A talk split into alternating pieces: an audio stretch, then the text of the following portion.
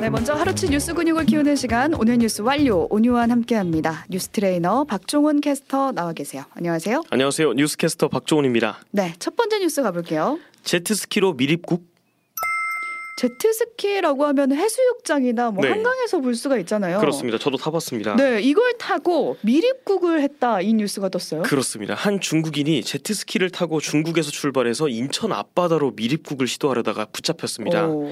어, 지난 16일 오후에 발생한 사건인데 당일 오후 8시쯤에 우리 군 당국이 이 제트스키를 탐지하고 추적에 나섰고 오후 9시 22분쯤에 인천항 크루즈 터미널 갯벌에 이 제트스키가 개- 좌초된 걸 발견했습니다. 그리고 이 제트스키를 몰던 중국 국적 남성 A 씨가 소방 당국에 구조를 요청해서 해경에 구조가 됐고요. 아, 직접 구조를 요청했어요. 그렇습니다. 해경 조사 결과 A 씨는 중국 상둔성 산둥성에서 출발을 해서 300km가 넘는 거리를 혼자 이동한 걸로 밝혀졌습니다. 16일 오전 7시쯤에 출발했고 14시간 만에 인천 앞바다에 도착했다고 합니다. 네, 300km면 뭐 부산에서 서울 정도의 거리인데 네. 이게 현실적으로 가능한가 싶거든요. 직접 타봤으니까 가능할까요? 아, 굉장히 빠르긴 한데 이게 가능한 줄은 저도 몰랐습니다. 오. A 씨가 일단 70리터 정도가 되는 제트스키를 연료를 가득 채우고 또 25리터짜리 연료통은 5개를 또 따로 챙겨서 왔다고 음. 합니다. 연료가 떨어지면 계속 보충하고 뭐 나침반이나 망원경 같은 걸로 보면서 이동한 걸로 어, 조사가 됐고요. 이게 제트스키 동호인들 말로는 불가능한 일은 아니라고 아, 합니다. 그래요. 국내에서도 제트스키에 연료통을 두세 개씩 넣고 뭐 섬에서 섬으로 이동하거나 무태서 섬으로 이동하는 일이 비일비재하다고 하고요. 혹자는 수십 킬로미터 떨어진 섬으로 짜장면을 먹으러 가기도 한다고 합니다. 낭만이 있네요. 위험하긴 하지만 네. 가능은 하다는 거죠. 어, 제트스키 같은 경우에는 이제 크기도 작고 선박 식별 장치도 달려 있지가 않아서 해경식 레이더로 걸리지가 잘 않는다고 합니다. 어, 그럼 제트스키를 타고 미립국한 A 씨의 신상이 궁금한데 뭐 하는 사람인가요? 일단 A 씨의 정체가 취안펑이라는 아, 취안핑이라는 중국의 인권 운동가로 밝혀졌습니다. 2016년에 시진핑 구- 중국 국가 주석을 히틀러에 빗대서 사- 아, 풍자한 상의를 입고 SNS에 올렸다가 구금된 바 있었고요. 음. 지금 사진으로 띄워드리고 있는데 중국 정부가 출국 금지 조치를 내린 인물입니다. 네. 일단 취안핑은 출입국 관리법 위반으로 검찰에 송치가 되어 있고요. 이 사람 주장은 나는 처음부터 난민 신청 의사를 밝혀왔다인데 어, 해경은 또 그런 의사를 밝힌 적이 없다라고 말하면서 진술이 좀 엇갈리고 있습니다. 네, 찾아보니까 유럽으로 미립국하는 난민들 사이에서는 이미 제트스키를 타고 네. 미립국하는 경우가 있었다고 하더라고요. 네. 네, 이 중국인이 난민 신청했다면 또 그건 어떻게 처리가 될지 알려지는 대로 전해드리겠습니다. 네. 다음 소식 가볼게요. 베트남으로 도망간 은행 강도. 지난주 금요일에 대전의 한 신협에 은행 강도가 들었거든요. 네. 근데 범인을 못 잡고 베트남으로 도주했다 이 사건이죠. 그렇습니다. 용의자 A 씨는 대전 서구 관저동 소재 신협 지점으로 들어가서 소화기를 뿌리고 흉기를 꺼내서 직원을 위협하고 3,900만 원 정도가 되는 현금을 탈취했다고 합니다. 음, 그리고는 사전에 준비한 오토바이로 대전의 유성구 쪽으로 도주를 했고 이 오토바이도 어디선가 훔쳐온 거라고 합니다.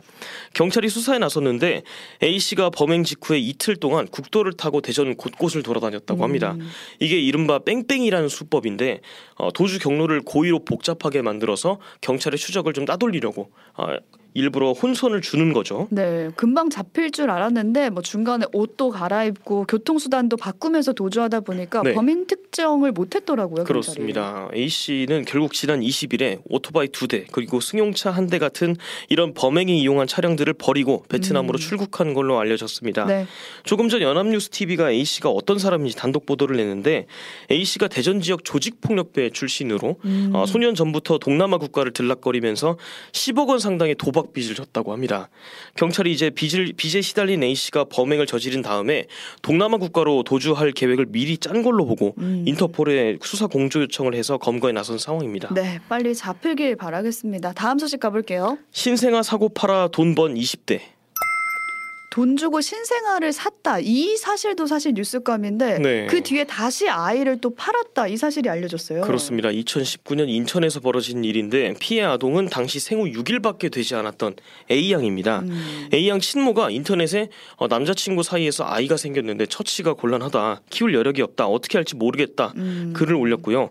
그러자 20대 여성 B 씨가 친모한테 접근해서 남편이 무정자증이라서 아이가 갖고 싶은데 못 갖고 있다라면서 병원비를 대신 대줄 테니까 자신한테 A 양을 넘겨라고 꼬드겼다고 합니다. 네. 결국 친모한테 98만 원 가량의 병원비를 지불하고 A 양을 건네 받았고요. 근데 그렇게 사온 아이를 다시 팔아 넘겼다는 거예요? 그렇습니다. B 씨의 말은 결국 다 거짓말이었다는 거죠. 친모 행세를 하면서 입양 희망을 하는 또 다른 50대 여성 C 씨와 접근했고 어, 병원비나 산후조리 비용 명목으로 300만 원을 받았습니다. 그리고 아이고.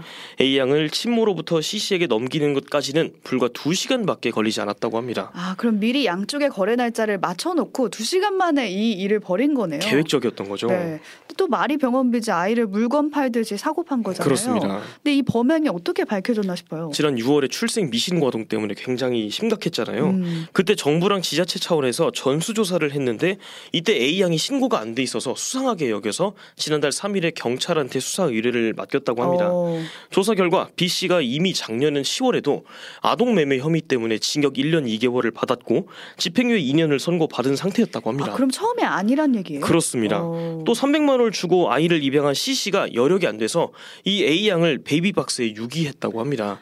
다행히 A 양은 또 다른 가정에 입양이 돼서 지내고 있다고 하고요. 네. 경찰은 지금 되팔이를 했던 B 씨뿐 아니라 친모 그리고 C 씨까지 전부 아동매매 혐의가 있다고 보고 네. 재판에 같이 넘긴 상황입니다. 네, 참 아이가 무사해서 천만 다행이긴 한데 네. 다시 이런 일이 벌어지지 않았으면 좋겠습니다. 그렇습니다. 다음 소식 가볼게요. 오염수 방류 D2 어제도 관련 소식 전해드렸는데 기시다 일본 총리가 후쿠시마 오염수 24일 그러니까 내일 모레부터 방류하겠다 이렇게 밝혔죠. 그렇습니다. 오늘 각계 관료 회의를 열고 방류 개시를 결정했습니다.